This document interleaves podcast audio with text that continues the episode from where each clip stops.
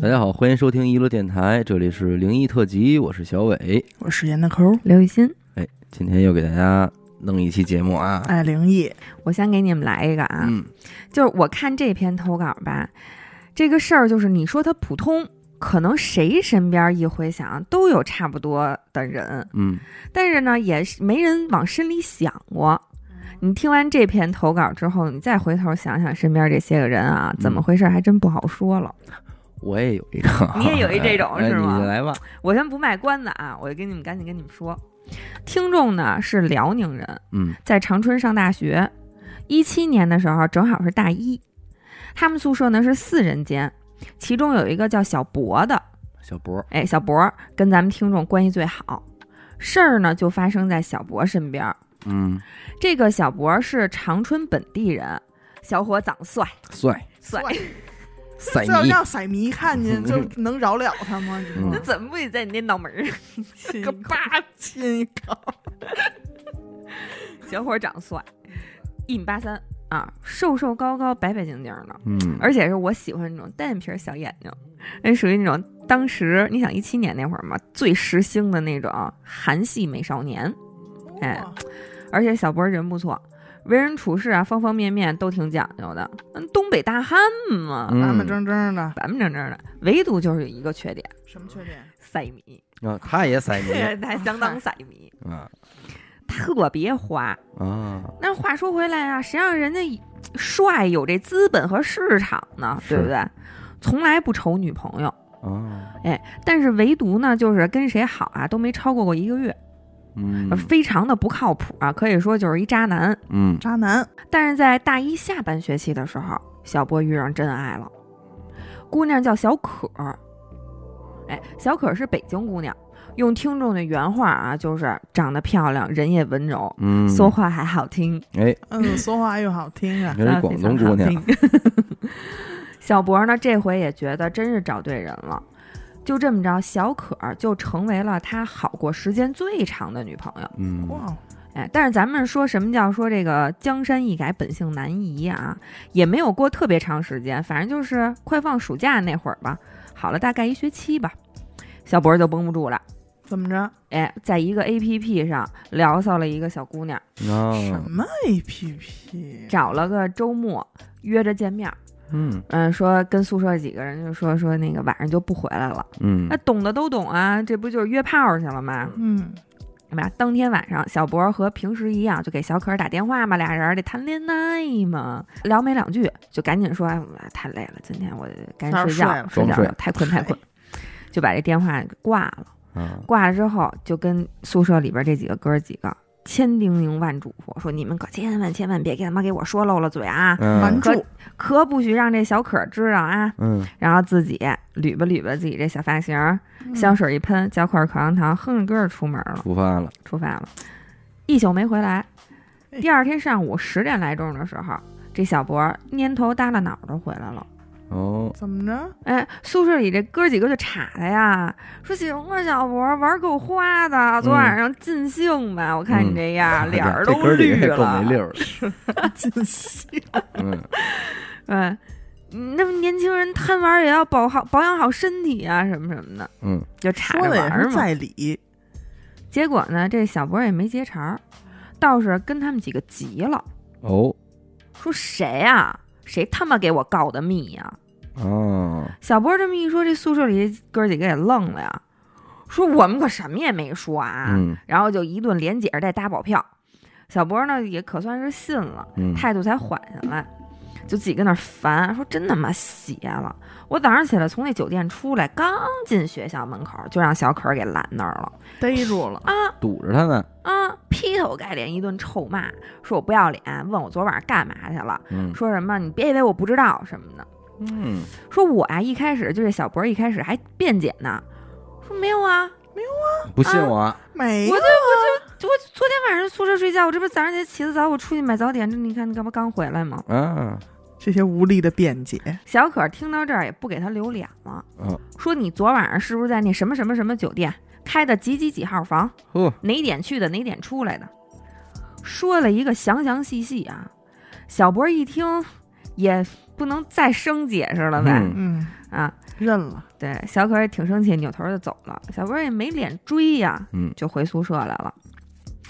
说我昨儿这事儿，就临出门的时候跟你们几个说了，旁的人我可是半个字儿我也没说。你们要是没告诉小可，小可怎么知道的？嗯对吧？对。但是这哥几个也说呀，说是你是跟我们说了，你聊到一小姑娘，你昨晚上要跟人家约炮去，嗯，可是你也没告诉我们酒店名字呀。行，你酒店名字你也说秃噜嘴了，我们忘了。嗯，那你房间号你告诉我们干嘛呀？嗯，给我们留着门儿啊，嗯，嗯嗯，对不对？是，埋怨他了，埋哎，怨他了是，这就不太可能吧？你肯定没跟我们说这个呀。是，嗯，小博一琢磨，也真是这么回事儿。但是你说，要不是这哥几个告的密啊，嗯，思来想去，顶多顶多，也就是昨天晚上小博出去的时候，是不是让小可儿朋友、舍友什么也看见了，嗯，给跟踪给了跟踪了，嗯啊，没准，儿回来跟小可儿汇报的，也就这一种可能性了啊。反正呢，就是这么一个事儿。虽然说求复合的过程很艰难吧，但是一把鼻涕一把泪的，小可儿也总算是原谅这小博了。嗯啊，紧接着这不就放暑假了吗？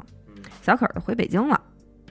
结果呢，假期有一天，小博就特郁闷，就给咱们听众打电话，说真是他妈撞了邪了，啊说，这里边绝对有事儿，嗯就特烦。嗯，怎么回事儿啊？这小可儿啊，走了没两天，小博就蠢蠢欲动了，又管不住了，哎，管不住了。有一天晚上去酒吧喝了点酒，带走了个姑娘。嗯，第二天呢，从酒店出来，刚到家，这小可儿电话就打过来了，劈头盖脸又是一顿骂，说你他妈自己干嘛？你自己说吧。嗯，小博当时就觉得诈我，哎，肯定是诈我想想嗯，神我，啊！说那咱们不能露马脚啊咬说我住们别松口，啊！说我没干嘛呀，我睡觉呢呗，我能干嘛呀？说你们有毛病啊！嗯小可儿一听说，那你要这样的话，我也没必要给你留脸了。哦，然后就咔咔咔把小博昨天晚上跟哪儿开的房，哪个房间，又是几点几点，怎么怎么回事儿，先干嘛后干嘛，说的是清清楚楚、明明白白。这有一先说干嘛后干啊嘛先去酒吧，后去酒店。啊？小博一听是真懵了。啊，要说上回自己好歹呢还能怪个人，毕竟是和宿舍同学说了嘛。这回可是激情犯罪，嗯嗯嗯，是，不是？小博压根儿也没跟任何人说过呀，这事儿刚完成啊，嗯而且这小可都回北京了。嗯对，学校也放假了，也不能是说他谁身边谁看见了告诉小可的，说这难不成小可雇私家侦探了啊，不值当，不太值当的，对不对？这不可能吧？反正他也是怎么左想右想想不明白。出了这事儿之后，小可就算是给小波下了最后通牒了。嗯，说我告诉你，事不过三，对，再有一次，咱俩必分。呃是这吹话，对吧？小博呢，这回也是真老实了，也是真心喜欢小可啊。嗯嗯反正呢，这一蹦子就坚持到了快毕业了。当然了，最后还是因为这点事儿，俩人就分手了。嗯这回呢，也是老套路。小博觉得自己真的是天衣无缝了啊，但是啊小可呢，就连细节都能给你说明白了，说的清清楚楚，嗯，还有细节，就全都知道嗯谁怎么回事儿，去哪儿，几点，干嘛？你干？嘛了。嗯，全都知道。嗯就这么着嘛，最后一次嘛，最后的机会用完了，就分手结了。束吧，小博是痛不欲生，小可呢还好看着还好，等于他要不然就是有一个资深的眼线，哎，嗯，蛰伏在蛰伏小博身身边，你除了说私人侦探，是吧？也就这样了，嗯对不对？我我说到这儿，我得插一嘴，我为什么最开头我说咱们身边肯定也有这样的人，嗯但是谁都不会拿他当回事儿，对不对？我觉得事儿讲到这儿啊，顶多也就是个第六感特别强、侦查能力极强的女朋友和第渣六男的故事感。赶不出房间号来，哎，这倒是，哎，对不对？嗯这倒是。但是像这种特别灵的、一逮一个准儿的事儿，嗯咱们身边也不少吧，是，对不对？嗯到这儿其实也没啥嘛，不就呃侦查能力特别强的女朋友和渣男的故事嘛，嗯，对吧？其实那会儿听众也问过小可儿，说你怎么知道的那么细呀、嗯，说你是不是雇私家侦探？你说实话，嗯还是你会算命，还是咋的呀？嗯开天眼了。啊反正小可也就笑嘻嘻的就说我我不告诉你，嗯，哎，就跟他逗就过去了这事儿。如果说事儿就到这儿了，也顶多就是觉得这女朋友啊挺神的，也就算了。嗯结果没想到二一年的时候，他们不就都毕业了吗？嗯嗯小可呢，毕业之后就回北京了。听众和小博都留在长春本地，人家小博是长春人，嗯听众不是辽宁的吗？但是毕了业留在长春了。有一年春节，这听众就没回辽宁老家，没事儿干嘛，放假了，把小博约出来，俩人说呢，喝酒叙叙旧。嗯结果好巧不巧，在饭馆儿就碰见了一个小可当时宿舍的一个舍友，啊，哎，一人正闺跟蜜那儿吃呢。嗯然后仨人一看，那老同学嘛，凑一桌吧，嗯啊，一边吃一边聊。结果聊着聊着，喝点酒就聊到这小可身上了，这也嗯必然的，对对肯定的嘛，这三人之间的联系就嘛，共同的认识的人嘛，对，肯定会聊到这儿。听众还开玩笑呢，说怎么样，现在提起小可后背发凉 吧，以前干点坏事儿全他妈让抓了，嗯嗯，是不是？嗯。这时候小可这舍友就说话了，说你们知道吗？这小可是有点邪的，嗯说你看我们平时一块儿上课啊，也没见他听过讲，但是从来没见他挂过科。不仅人家不挂科，而且分儿还都特高。关键是他还不像说高中什么的，对吧？咱们平时在学校玩儿，你丫回家学去。人在宿舍也不学，大家都住宿舍，从来也没见他偷偷学过习。嗯而且就算是该考试了，几个舍友跟那儿突击复习的时候，小可都不带看书的，就跟那儿看电视剧、听歌。哎哎，那时候因为大家都挺奇怪，还特意问过他说：“你是不是他妈有什么特异功能啊？你什么你也不学，你怎么成绩还那么好啊 嗯，？”结果小可儿神神秘秘的说：“有人帮我，哦说我们家里啊，一直有人帮我们，哦告诉我那些你们不知道的事儿。哦，”哎，他这舍友说听完了，当时鸡皮疙瘩都起来了。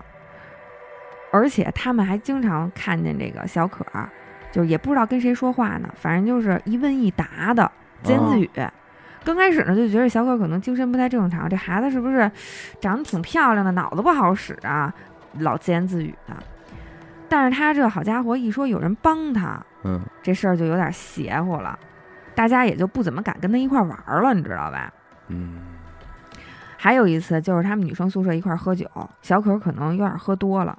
然后就跟他们宿舍那些那几个姐儿几个就说说，哎，你们见过鬼吗？哎呦，说我见过，你等会儿啊，我让他给你们打一招呼。哦呦， ，say 啊 hello， say hello。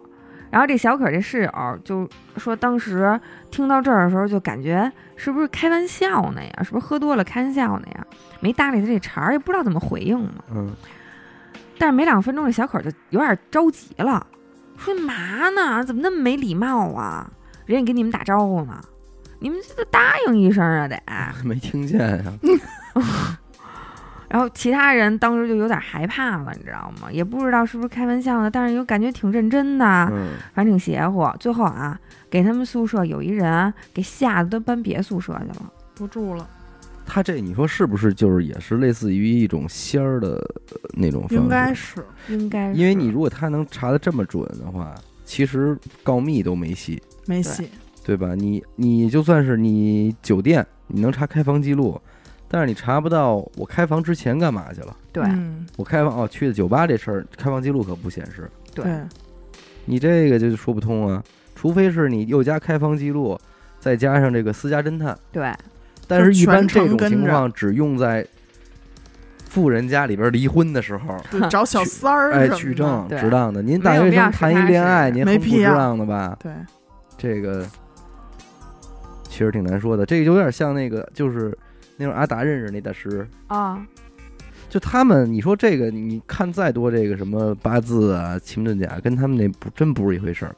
那个是真的有人告诉他对们，对他也是对话呀，跟空气对哦话还呀，真是、对啊、甩甩着钥匙聊天啊，嗯有？吗？哦，好吧，几个呀什么的，全全是这种的，哦你还这怎么真弄啊？你看什么书你也学不着这个呀，对，挺邪乎的。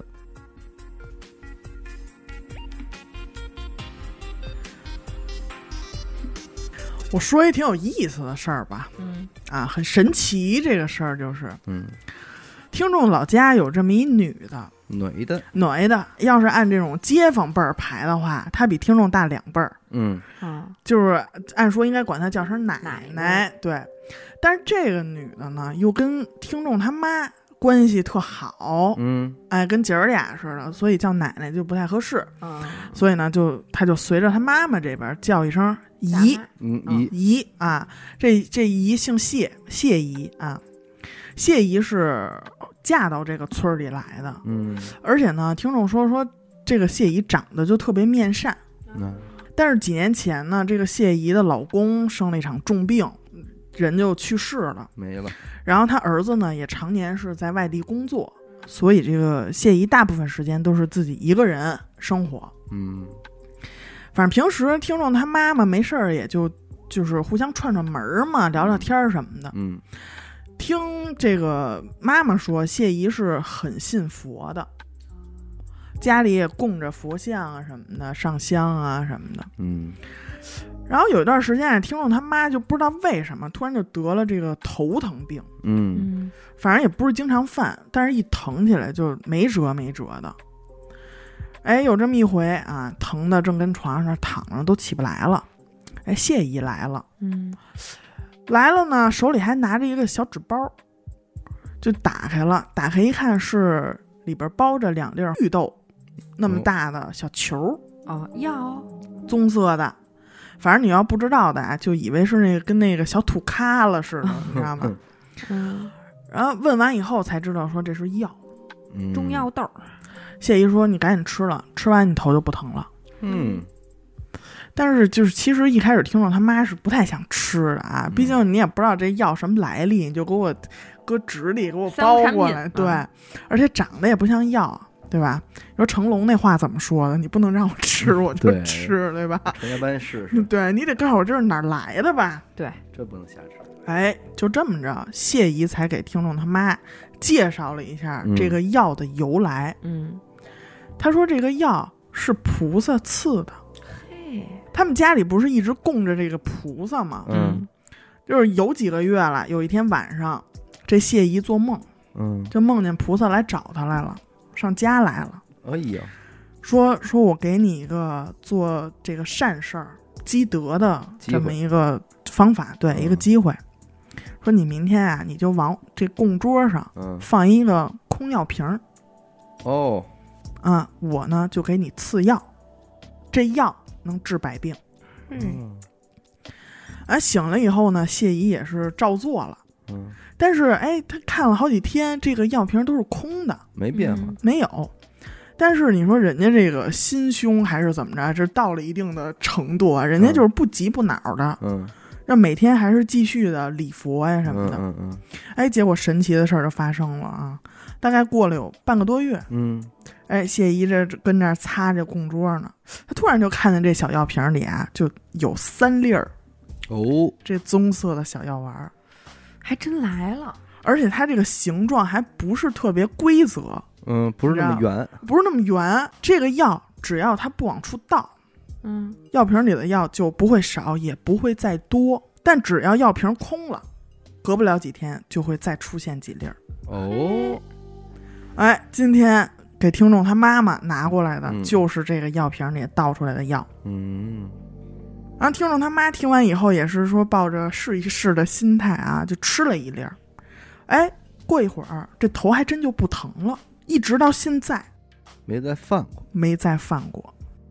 那是妙药啊，而且后来啊，听说这个有人还专门去谢姨家求求过药，药，对，啊但是谢姨也从来没有拒绝过啊，嗯只要有他就给，给只要有就给，就没有就别赖我了，对，而且从来没有收过人家任何钱呀、嗯谢礼呀什么的都没有收过那，还真是菩萨心肠，那真是积德的机会，可能就是对在积德，嗯，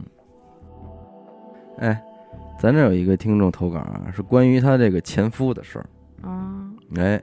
这听众挺有意思的， 今天都是前任，前任呢，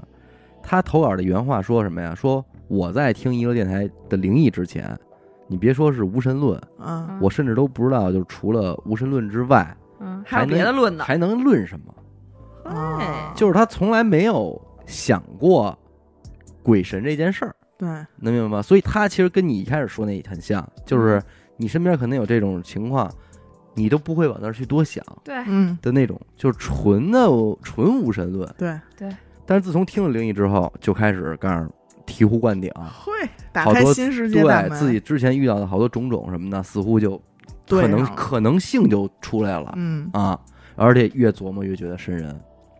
普通咱们说的无神论都是说我不相信，对他知道而我不相信，他是我根本不知道。对也没给我一个信的机会，知对，道吗嗯对？就回过头来，咱再说他这个前夫啊，他们俩是大学同学的关系，然后嗯从大学的时候开始谈恋爱呢，之后就是毕业，然后按部就班的就是工作、结婚什么的。嗯听众自己说的是什么呢？就是我们俩特别正常，嗯我没什么要求，他也没什么要求，嗯，然后他们家没什么要求，我们家也没什么要求挺好，啊，是就就特正常嗯啊，而且两家的人都特别佛系那种嘛。她老公的性格呢也是比较闷，既没什么爱好，也没什么欲望，就是怎么着都成。嗯，这说是我这是我投的稿儿， 哎，再往后 就不像你这个哦了，。这是哦前 夫的事儿，哎前夫的爱，前夫的爱啊，好人说是怎么着都成。说你让他咱这儿看会儿电视，坐着看，嗯好。能看你说那洗衣服，抬屁股就洗去了能。洗，按理说就这日子应该就是相安无事这么下去了呗。过一年怎么着的，结果不灵，嗯就出事儿了。他这话说是什么？你不找事儿，但是事儿来找你。嗯怎么就是讲她老公开始犯病，啊，什么意思啊？得了一种病，是天病，你知道吗？添加了一个病。啊啊啊！按咱们俗话来说呢，就是抽风，癔症还是羊角抽风风，，嗯，癫痫。对，哎呦，而且这事儿是二零一五年的某一天早晨起来，嗯，她老公呢洗完脸出洗手间，赶上向右一转去这个卧室换衣服嘛，忽然就定在那儿了，嗯就脚都没迈进卧室就定在那儿了，然后就是全身较劲，嗯嗯绷紧了，然后就身体笔直的向后一仰，嗯啪就拍地下 了。嗯嗯嗯，听众就慌了，因为他从来没有见过这种阵势，就赶紧就打幺二零。然后呢，她就紧接着就开始摁她老公，嗯，因为她她说我当时也不知道能掐个人中什么的，啊，就是什么都不懂，下意识的她就想，她不是硬吗？嗯她就想给掰弯了掰掰，啊，她就去掰她，就就开始来回掰弯的这地儿嗯，但也没什么用。反正从那以后呢，她老公这个病就算是得上了，就是癫痫，就是莫名其妙无来由的得了这个患病。病，嗯然后当时听众自己的爸妈就问听众说：“这他是不是压根儿就有这毛病啊，啊嗯瞒着咱们病史没说呀？”就挺不乐意的。但是听众自己就觉得说不太可能，因为说我们俩确实也不好是了不嗯一短天了两天了，嗯他之前从来没有过这情况，你知嗯道，就可能就是新添的。但是说其实这毛病吧，可大可小，嗯没事儿的时候正常人一样，就是没事儿，可是麻烦就麻烦在你不知道他什么时候会发病。嗯嗯，他没有对前驱症状，说哎呦，我这两天头疼，我可能得犯病啊啊，没这个，嗯，说犯就犯说，来就来。而且这毛病，他说一犯吧，你多半如果出现危险，他是不能自救的，嗯嗯就只能自己在那儿任他抽着。但是如果说抽的过程中咬着舌头的话，就挺很危危险险的，对，而且也没法开车了。对，这个东西你这路上你给抽起来了，那得怎么算啊？没错，等于也是从那会儿开始，听众就不太敢离开她老公了，嗯，就老得明白守人儿着了，点儿了。对，嗯实在不行呢，也得保证她老公身边必须得有个人儿。嗯这样真出点什么事儿，谁能搭把手？但其实本来也没什么事儿。听众说，即便如此，我说实话真没嫌弃过他嗯嗯啊，就觉得是咱命不好，你又赶上这么一个，那怎么赶上办了？那该治病治病呗，嗯，吃药什么的。但是她老公的情绪就开始发生变化了，病拿的，病拿的确实就是不像以前那么佛系和随和了。最开始是不耐烦，嗯就是因为她毕有毕竟有这毛病嘛，嗯所以听众日常就会更多的嘱咐，嗯啊啊，说你这怎么着，那什么啊，别那怎么怎么着，但时间一长，她老公就有点不爱听了，啊就一说就是我没事儿啊，说什么在你要嫌弃我，你就直说，哎，就开始出现这种反驳。她说我老公以前从来不会这么跟我说话，她说我从我认识我老公以来，我老公连一个脏字儿都没骂我，哦，瞅着人家老公，瞅瞅她，是那种人，就是性格。现在就不行，就改口风了，就弄得现在后来听众就不敢提她这毛病，嗯就生怕就是说刺激到她。变成心病了，哎，怕怕说是不是我嫌弃你，说你是不是有点自卑呀、什么的，说知道你可能也不好，但是她老公这情绪呢，仍然不太行，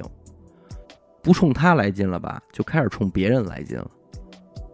之前不是说这人从来不说脏话吗？现在也开始他妈的傻逼挂嘴边了，嗯，开脏口了，开脏口了啊，变个人儿，没，哎而且很多时候就是无来由的，就比方咱这儿走着好好的啊，排个队什么的，马路那边过来一老太太，她老公就会恶狠狠地盯着这老太太，然后就跟他媳妇儿说，也不知道跟不跟他媳妇儿说啊，盯着老太太说话嘛，说这傻逼男的，你要再看我，我就锤死他。谁看他了？那、啊说傻逼男的，你再看我，我就锤死关他。键是他盯着一老太太说，这傻逼男的，对，听众就说莫名其妙，我说人家哪儿看你了？人家买菜回来好好的。再说您这什么眼神儿？那是一老太太，嗯对啊呀、说锤死她，你赔得起吗？但是往往这种时候，听众说什么，她老公都不搭理，啊，哦嗯，就沉不回浸话在沉浸在自己的世界里，该盯着人家还盯着人家，特生气，哎，特生气，恶狠狠的。到这会儿，其实听众就有点不舒服了。他说：“不说别的，他说你要是盯着一老太太看吧，人家还未见得理她。嗯，那万一他真哪天盯着一肌肉男跟这儿照眼儿，发狠，那人家不知道他这毛病真给他打了，那不更麻烦吗？对，所以就又多了一层担心。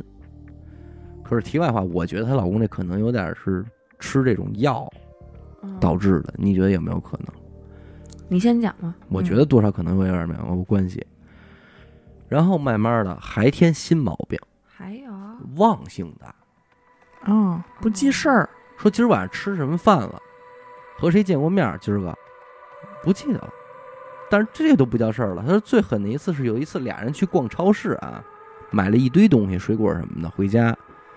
进了家门，东西放茶几儿上呢，她老公就进厕所去撒了泡尿，打卫生间一出来，说：“哎呦，家来人了，谁呀、怎么给咱买这么多东西啊？”啊，就哦这望成这这这不是二这阿尔刚兹刚海默症吗？这啊，这是不是老年痴呆吗？我一看这儿说啊，他媳妇儿就说说，这你咱这俩刚从超市回来，你不记得了吗？就真不记得，真给你忘。他媳妇儿甚至能说拿出一个就是他买的，他在超市挑的，比如刮胡刀什么的，说那你这个你拿的，你知道不知道啊？不我知道道，我没想买这个，就给你来这事儿。说什么？我这反正我就一直跟家躺着呢，啊，没出去过没，出去过。听众就是这个时候说实话，他说我有点绝望。嗯，他说这是因为你不知道往后演变会变成什么样，没有而希望，而且还有时候她就老公会会特别怪的是什么？就是在家里盯着她看，哎呀，这个可但够是讨厌，不是凶狠的看了，就是面带微笑看着她我，觉得那怎么看也不行，而且这你就听带有研究意味的看。是跟没见过听众似的哎呦，啊，啊，就是她没见过这个人，一女的，但是她又觉得你挺漂亮的那好种看，奇而且看你的时候不搭理你，就比方看因为你想想，比方说现在许梦跟家看着你，你是不是得问你看什么呀什么的？嗯啊，他你问吧，他就不原因，哎然后呦，接这着我可能动手，接着看你，接着看你，还是面带微笑，接着看你，我可能会跑，就不搭理不搭理你，就微笑哎呦乐。最终这婚是怎么离的呢？这原原因确实也给我惊着了啊，嗯就有点生气，有点无奈。有一天晚上，两口子挺早就躺下了，刚躺下，她老公叭一侧身儿，用手拄着脑袋就开始看着听众乐。哎哎呦呦，，这这这不行吧？这这也是您俩，您俩现在录这么多灵异啊，是吧？我都受不了。受不了她没有往这儿想过，所以她看着她老公这个状态呢，就觉得都这岁数了，老夫老妻的了，就领悟了哦啊，说那开始呗，哦哦，俩人就动换上了。嗯，哎，你记住啊，她老公全程一言不发。虽然她说整个卧室是关着灯的，但是每当听众看向她老公的时候，她老公都是笑着盯着听众在看。这还咋进行啊？就这么进行，什么话也不说。这事儿办完之后，听众下了床去卫生间，嗯，简单的收拾了一下，再回卧室。她老公耷拉脸了，手里攥着一个刚摘下来的避孕套，嗯，就问听众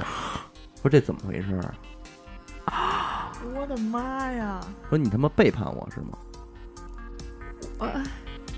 听众说，我平时也不说脏话，但是听完他这句话之后，我真控制不住了。听众说，谁谁谁，你是傻逼吗？之后俩人就开始吵，嗯，嗯，当天晚上确实吵得特厉害，你知道吗？是得，但是吵到一半，听众自己就乐了，就琢磨说， 说我他妈因为这么一个事儿跟他吵，那嗯那不是我傻逼吗？也是是，就是大晚上的，你怎么可能呢？就有脑子吗？这个人现在，咱不说他有没有这个病，他有脑子吗？然后直接就穿衣服就回家了。也就是这个事儿，俩人离的婚。但是最狠的是，她老公死活到最后也觉得就是她出轨了，啊，就咱俩离婚原因就是你出轨了，啊，背着我干别的事儿来了。被我发现了，对，然后离听众离婚的时候，就是说也不要脸了，说就找她公公婆婆去了。嗯，说我不管他怎么着，当天晚上怎么回事儿，前前后 后原本本给他公公讲了一遍，哎呦，真的就是不过了，我他妈对的怎么着， 我得真让我自说己有一清这白。婚礼我没问题，嗯，但是这个事儿我得告诉您，得解得他说是清这么楚他是了，这么回事儿，嗯我们俩这么多年了，您我什么人您也知道嗯嗯啊，您二位要是不糊涂，您得明白我没干过这事儿，嗯就到到这儿，这俩人就离的婚。然后这儿还没有听过一个电台呢，啊，再接下来就是说，听众截止到听完咱们之后，嗯自己再往回琢磨，琢磨，他就觉得他是这事儿。你别说他了，咱们就不用想，啊不用琢磨了但是他碰的这个可够他妈狠的，我看这意思是要占他前夫身啊。他听众说嗯了，说我现在就回忆，我觉得我前夫要不然就是精神分裂症、嗯嗯精分，要不然就是他妈上身了。而且他说，我听了这么多期灵异，他自己也分析，他说我前夫一定是在不同的人之间切换来，的，对，对，而且至少三个人以上。三个，啊对那那生气的，生气发狠的是那一个嗯乐的，乐的是一个，还有一个是正常的。正常的他，我觉得他肯定是，他肯这如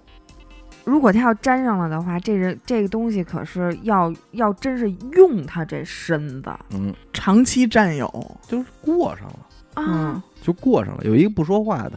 是吧？对，不说话就乐的，乐的，保不齐老头儿塞米，塞迷。你知道你说这个，你说这个，那但是他也没再说后续他前夫最后怎么着了哈，没后说来。，哎呦，你再给我们讲讲行不行啊？下次没还得投稿啊，我等着你投稿 呢。没说，你讲讲他前夫后来，他要是还能了解一下，最后也不知道怎么着了，嗯因为我不知道医生给他什么诊断。嗯，医生的诊断是说，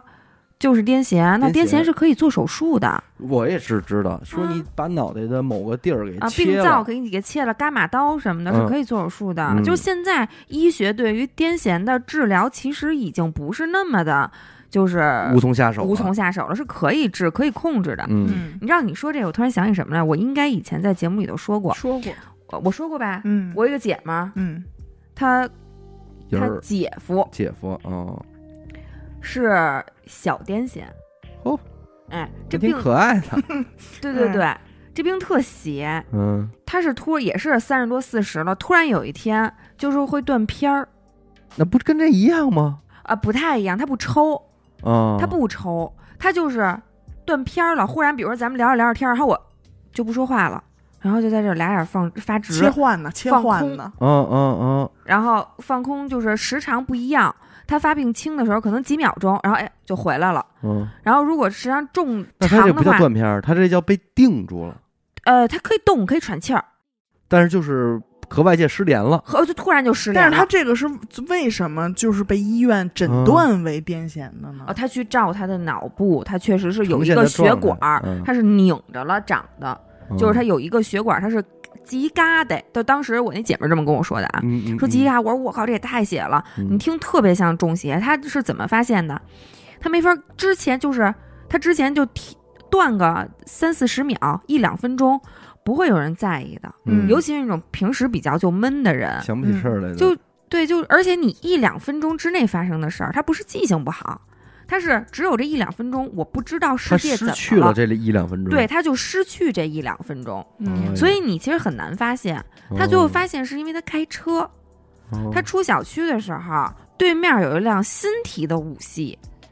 人家都已经快他妈贴墙躲着他了，错车小区出口，嗯，他就当时断片儿了，然后一脚油门轰下去，全速撞的那辆车。那辆车，那大哥车主下来都惊 了，都对气乐了说，你是要杀我吗？ 说哥，哥说大哥干嘛呀？你冲 谁呀？这是哎呦我的妈呀！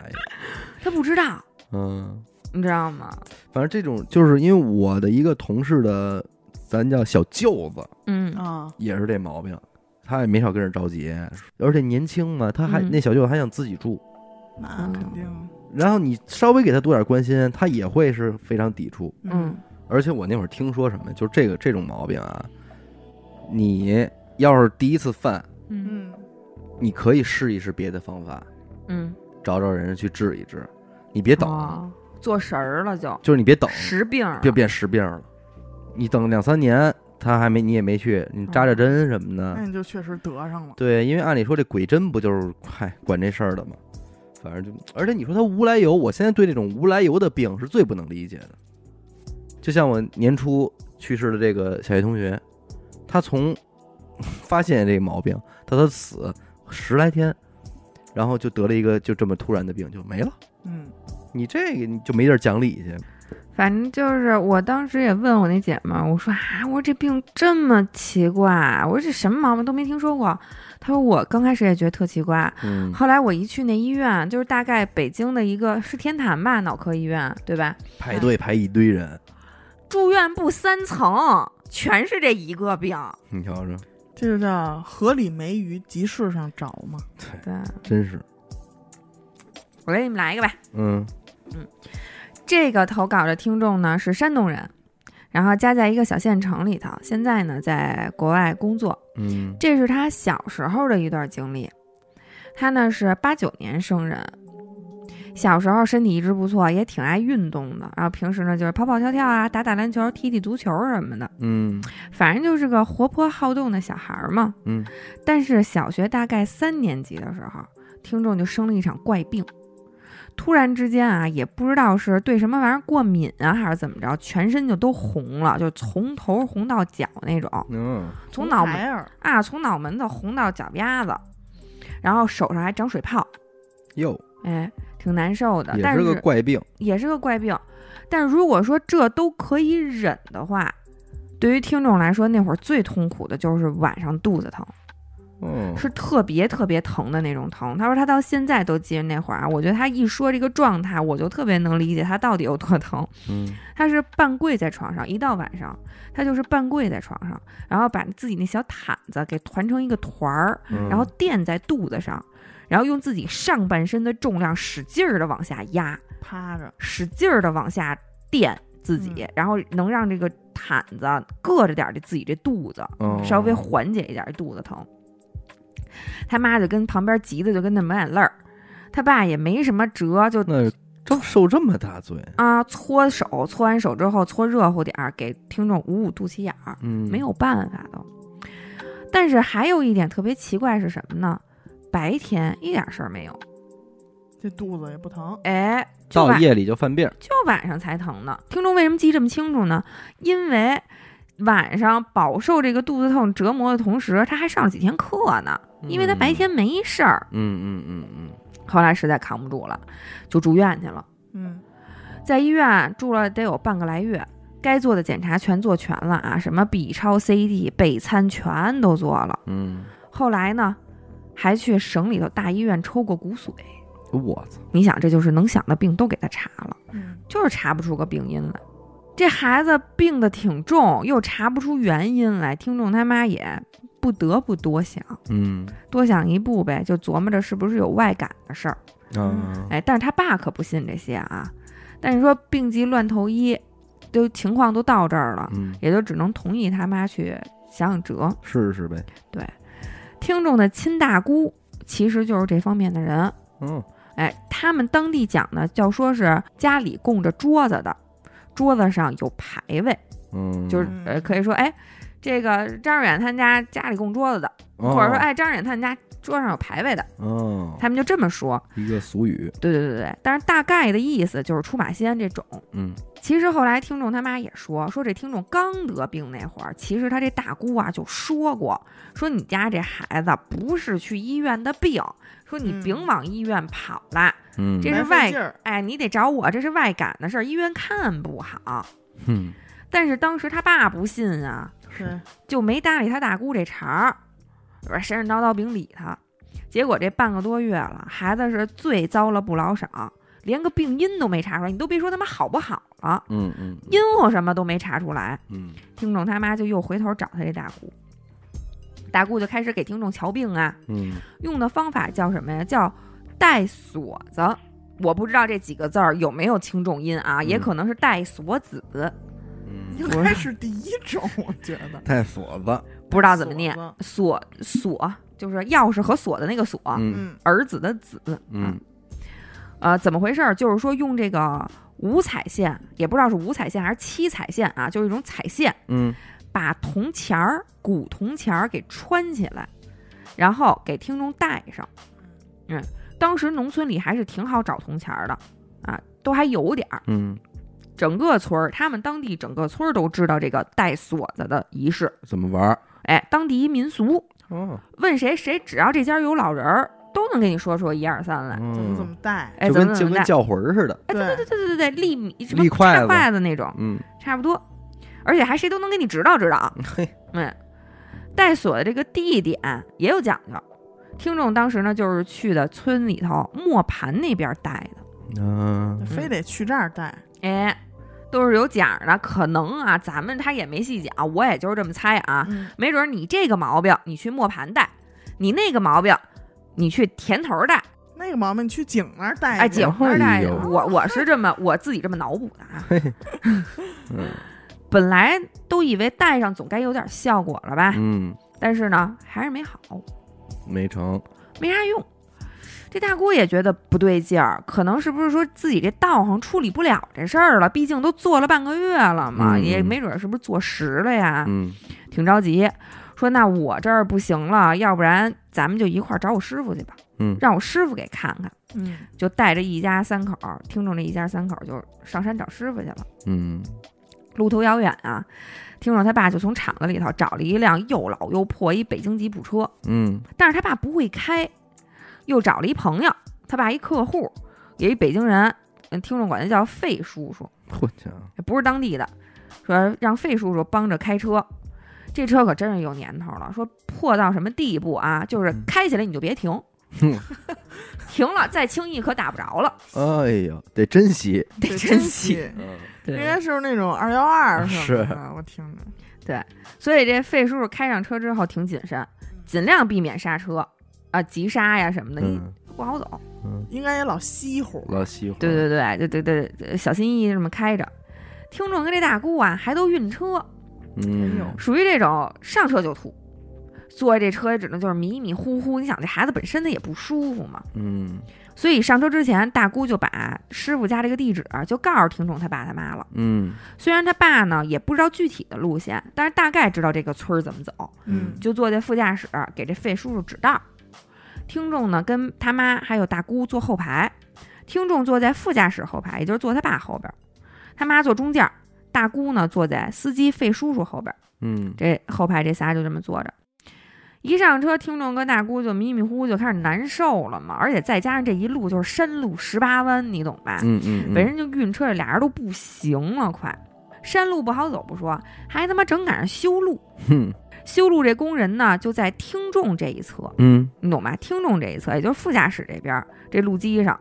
在这干活。嗯结果这车开着开着，突然大姑腾就起来了，然后就咣咣咣拍这个前排司机这座椅，嗯说停车停车停车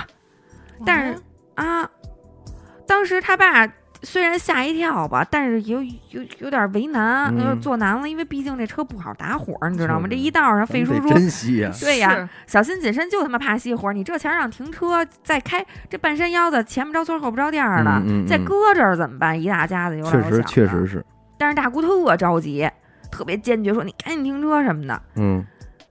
但是这全程啊，当然了，这个费叔叔是不太了解的，为什么呢？因为他不是当地人，他听不懂大姑说话， 哦，所以要不然可能他要是说的是普通话，费叔叔一脚急刹，没准就跺那儿了。嗯嗯嗯这他爸呢给翻译成普通话，让费叔叔停下了。嗯，说就是 stop，说费叔叔是外国人，是伦敦 的，伦敦的那边的，然后费叔叔停着之后就问说：“大姐怎么了呀？为什么呃停车呀？” Why？咱这是不是有点讨厌？喂，真讨厌 What happened？大姑说：“不能再往前走了，嗯前面炸山呢。”哎呦，非说不可能啊，这炸山不得拉警戒线啊，大姐说您嗯怎么回事儿啊？这车不好打火，啊嗯，说您这前儿怎么闹这事儿啊？不这闹，够啊闹，说这要炸山这么大的事儿，不得跟这儿站警察呀，不得站点人啊？嗯，怎么也得嗯封路啊，啊，对，怎么也得把咱这道儿给拦上啊！说哟，您可真行，就嗯就捣鼓这车了，就开始正跟那儿烦，嗯 费叔果然中文还挺好，果然是北京，对，嘴是够碎的。中文还挺咱好们就是说怎么哎嘿，嘿，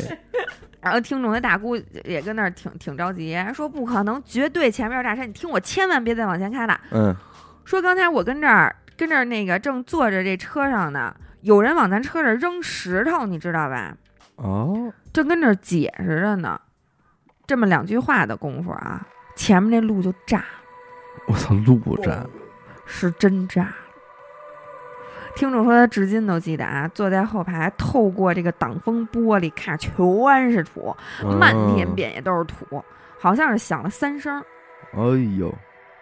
应该就一声，然后是声音在咣弹咣哦，嗯那可能是。嗯然后大家就傻了，嗯，真他妈炸了！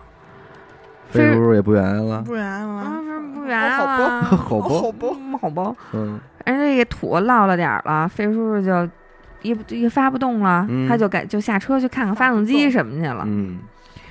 要要开门就要下，说那我看看这车去吧，还能不能再开呀？听众他爸就拉他说你等会儿再下去吧，这刚炸完山，别一会儿再有碎石什么再给你砸了。嗯，等了大概五分钟左右，没什么动静了，这才鼓捣鼓捣，凑凑合合又往前开。这付费叔叔开着车也说了啊，说大姐，我这开车的怎么没看有人往咱车这儿扔扔石头？嗯，说对要，一炸般山司机挺敏感的呀。对呀、大姑说不可能啊，就在路边儿拿着个石头子儿往咱车上拽，让咱赶紧停车。哦，大姑说的非常笃定，嗯，但是车上除了大姑谁也没看见。那大听姑还是有点自己的道理啊、听众也是后来自己开了车才知道，说这真要是说有谁往这车上扔石头的话，对司机肯定是第一个看见的。对对，而且如果当时没停车的时候，没如而且如果当时没停车的话，那他们就真能开在炮眼儿上了，那位置相当寸啊。相当整准赶，上就而且就差那么几句话的功夫，几嗯秒钟，嗯嗯嗯，对不对？后来呢，找到他师傅家了，他那个大姑师傅是一老太太，一来人就明白怎么回事儿。嗯，啊，说你这个呀，是你给这孩子开这个锁锁子嗯，开错了，吃错药了，哎，类似于什么意思呢？就是比如说，你应该给他开一个 A 型号的锁子，嗯，你给人开成 B 型号了，所以这孩子戴了没效果。哦，后来这师傅给改回来之后，听众的病也就好了。 换了一抗生素，对，差不多就是不是这意思了。思。咱这听众给咱投这稿儿，主要还得归功于这个目前这个居家办公啊，哦，这么热乎儿，才让咱们听众有时间给非咱常们 new 对 newspaper。 有时间给咱们整理出这么一篇投稿。嗯这个故事的主人公呢是听众的爷爷。嗯，嗯关于听众的爷爷，咱们先介绍一下啊。哎听众的爷爷是一个湖北农村的赤脚医生。哎，他爷爷小的时候，这家里养着爷爷养的就比较金贵嗯，啊，什么重活儿都不让干那种，保护起来。保护起来。说为了让爷爷以后能有一个用来糊口的本事啊，又不用去卖力气呀、干活儿嗯什么的，就花了点钱让他去学中医了。哎，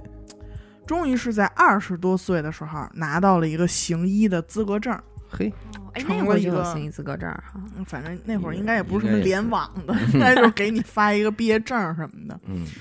哎，就这么的呢，就成了一个赤脚医生。嗯，而且那个年代啊，很多医生都是背着一个诊包，哦，那种电视剧里应该见过啊哈。游医，而且你要再碰上这个病人，嗯他要再住点什么特偏僻的地儿，嗯，这一般啊，一个来回儿就得一天，嘿，这病看的，哎，而且好多地儿是连那种自行车都没法走的。而且好多就是这种乡村的赤脚医生，他不一定给你要多少钱的，对而且他有可能，比如你家特困难，他就不要了。嗯你家给我那个，你你象征性的给我点什么都行。嗯，对把房给我操， 有的给点粮食，对对是对，嗯，反正大概是八三年那年秋天，嗯中午十二点左右，那天还下着雨，哎，有打外边就来了一个穿着雨衣这么一村民，嗯就过来请听众的爷爷，说看着还挺着急的，说说家里这老妈病重了，不灵了，哎。爷爷看了看外边天气，再看看这点儿，说：“我今儿先给你抓一副药，你嗯先拿回去，先给熬药，先把这药给吃了。嗯，等明天，明天我赶早去。咱们再说，谁知道这人扑通一下就给爷爷跪下了，嗯，等不了了，等不了了，还从衣服里掏出一条子腊肉哎呦，递给爷爷。这个八三年啊，好东西了，说今儿您无论如何嗯得辛苦一趟，您要是明天再去，我可能就没娘了。哎呦嗯，这爷爷也是心肠好嘛，嗯医者仁心啊，看这样也是不忍心拒是绝，都说到这份儿上了，哎，就收拾好这点工具啊、枕包什么的，披上一件雨衣，就跟这个人走了。这走着一路上，这人也是千恩万谢，嗯说：“哎呦，今儿可可辛真苦您是了辛这苦您了，碰着这个好人了。”他们要走的是山路，嗯而且还下着雨，所以就只能腿着走。嗯嗯，而且这可不是什么近道啊，这路上得先穿过一片竹林，嗯，再趟过一条小河，嘿，再走十里地，也就是五公里，五公里的水稻田，最后再翻过一座全是坟头的小山包，嗯没才一段能到好。走的路。哎，注意以上的线路啊，一会儿要考、啊，嗯哦，我们再复习一遍：先竹林，嗯再趟小河，嗯，嗯，再走十里地的水稻田，嗯然后翻一个全是是坟坟头的的小山包。嗯啊才能到。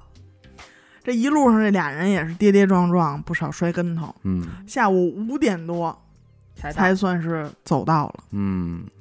这一进堂屋啊，爷爷就看见这屋里待的还好几个人都在呢，都是这个红着眼圈儿。那得了，家里人一看医生来了，赶紧就把爷爷请到这个里边儿这卧室这儿。嗯这床上躺着一个老太太，嗯头发花白，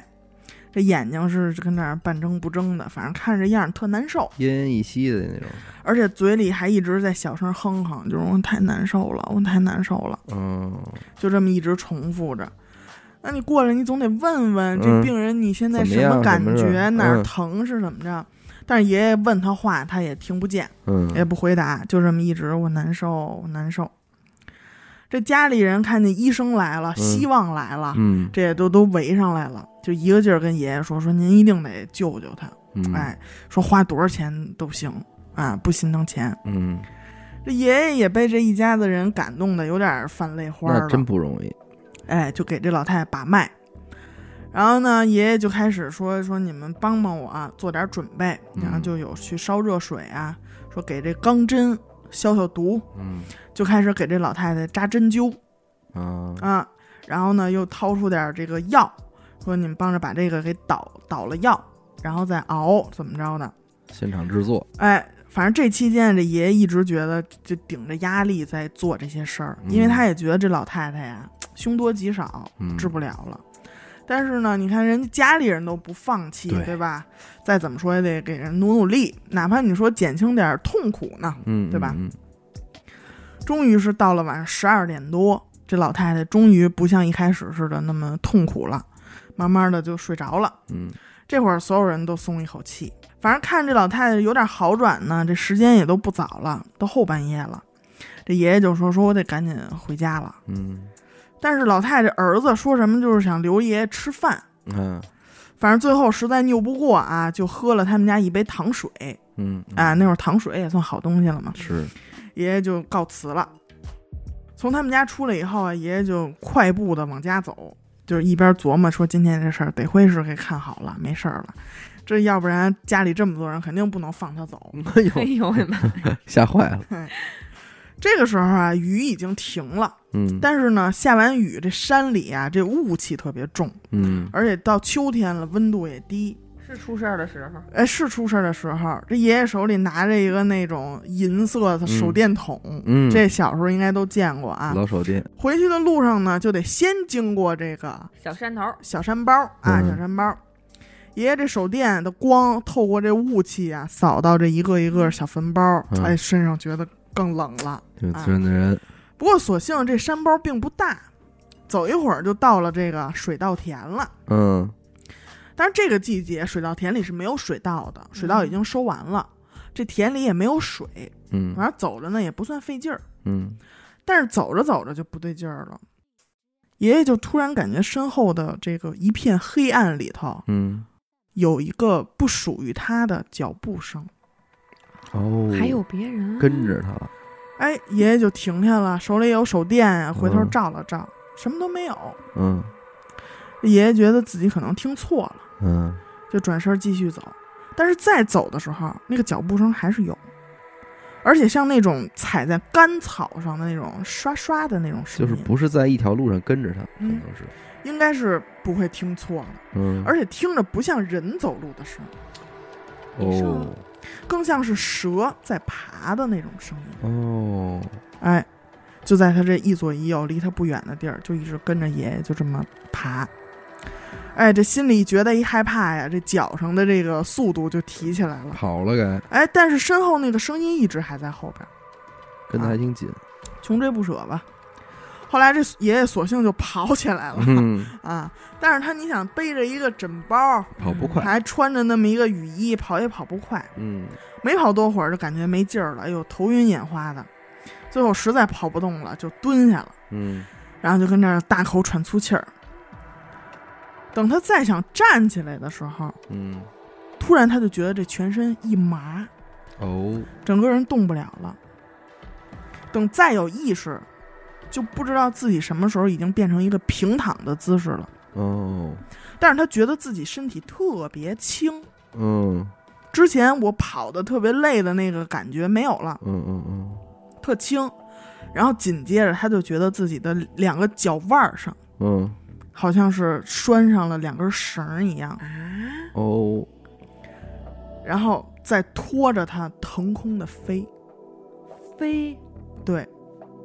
而且当时他还能特别清楚的看见，就是身下的草地嗯在飞速的移动，而且它是离草地有一定高度的。哦，就是它成一个风筝状，在被人放，对，在被人拽着往一个方向走，哦，反正也不知道过了多长时间啊。爷爷突然听见一个特别熟悉的声音，嗯，说：“我要走了，我来跟你们走。什么什么，嗯，”记住这句：“我要走了，我来跟你们走。”嗯哎，这会儿大家都画个问号哈。嗯，继续听啊。然后听完这句话以后，紧接着爷爷就没有意识了，嗯，晕了，晕了。等他再醒过来呢，发现自己就躺在稻田里头，嗯手电也在不远的地方那地上呢。嗯而爷爷也顾不上那么多了，就赶紧把这手电就捡起来，就继续小跑着往家走。然后就走到那条小河了，嗯趟水过了河，一路小跑到家了。反正也是累坏了嘛，这那一路肯定，这一宿太折腾了，哎啊，倒头就睡。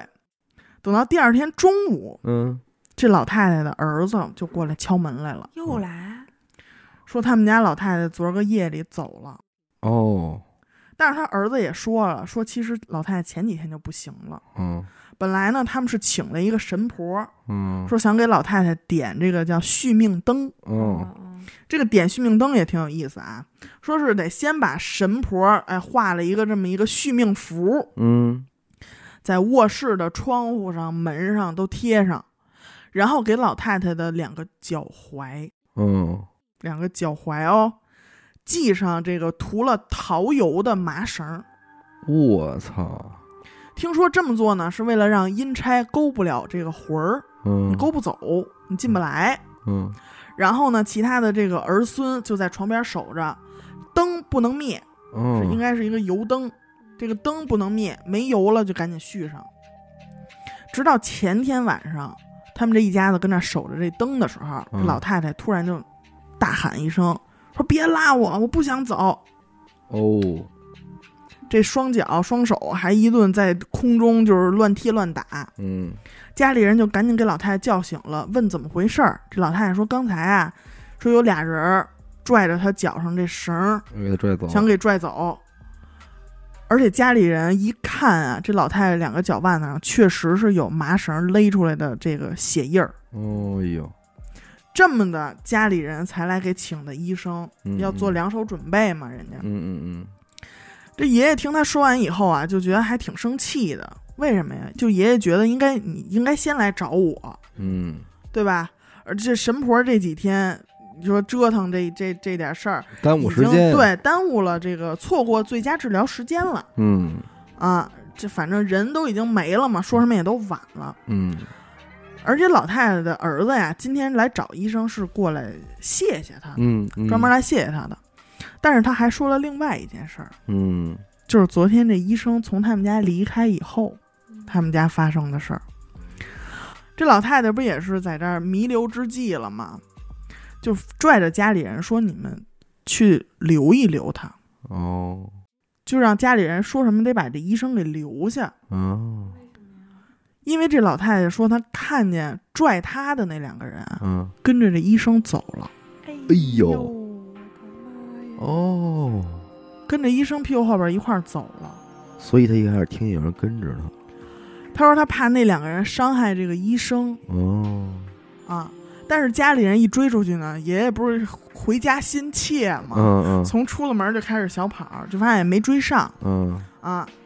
那所以他们后来就是分析啊，说这个老太太一定是不放心，嗯，就自己追追上来了。哎呦而且你讲那话，他说什么？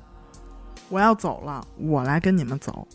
哦，你们别拽他了，我跟你们走，哎，我才是你们要拽的人。嗯，可这个经历可太牛逼了。所以就说这个赤脚医生啊，什么老木匠啊，人家这个经历真的是宝贵。再论，嗯这要认识一俩，咱们灵异还能再录五十年。嗯，而且你说这过去咱也挺难想象，什么设备不带，你就背一包的就就敢给人救命去，嗯，可能也就那几个方法，就是我我爸的姥姥原来就是给人扎针的，是吧？人家老经常来家里请，是，请完之后他那个也是有那么一套针。行吧，这期咱们就先录这么多。好，好吧。那么感谢您收听一路电台，我们的节目呢会在每周一和周四的零点进行更新。如果您想加入我们的微信听众群，又或者寻求商务合作的话，那么请您关注我们的微信公众号“一乐周告”，我是小伟，我是闫德抠，刘雨欣，我们下期再见。拜拜拜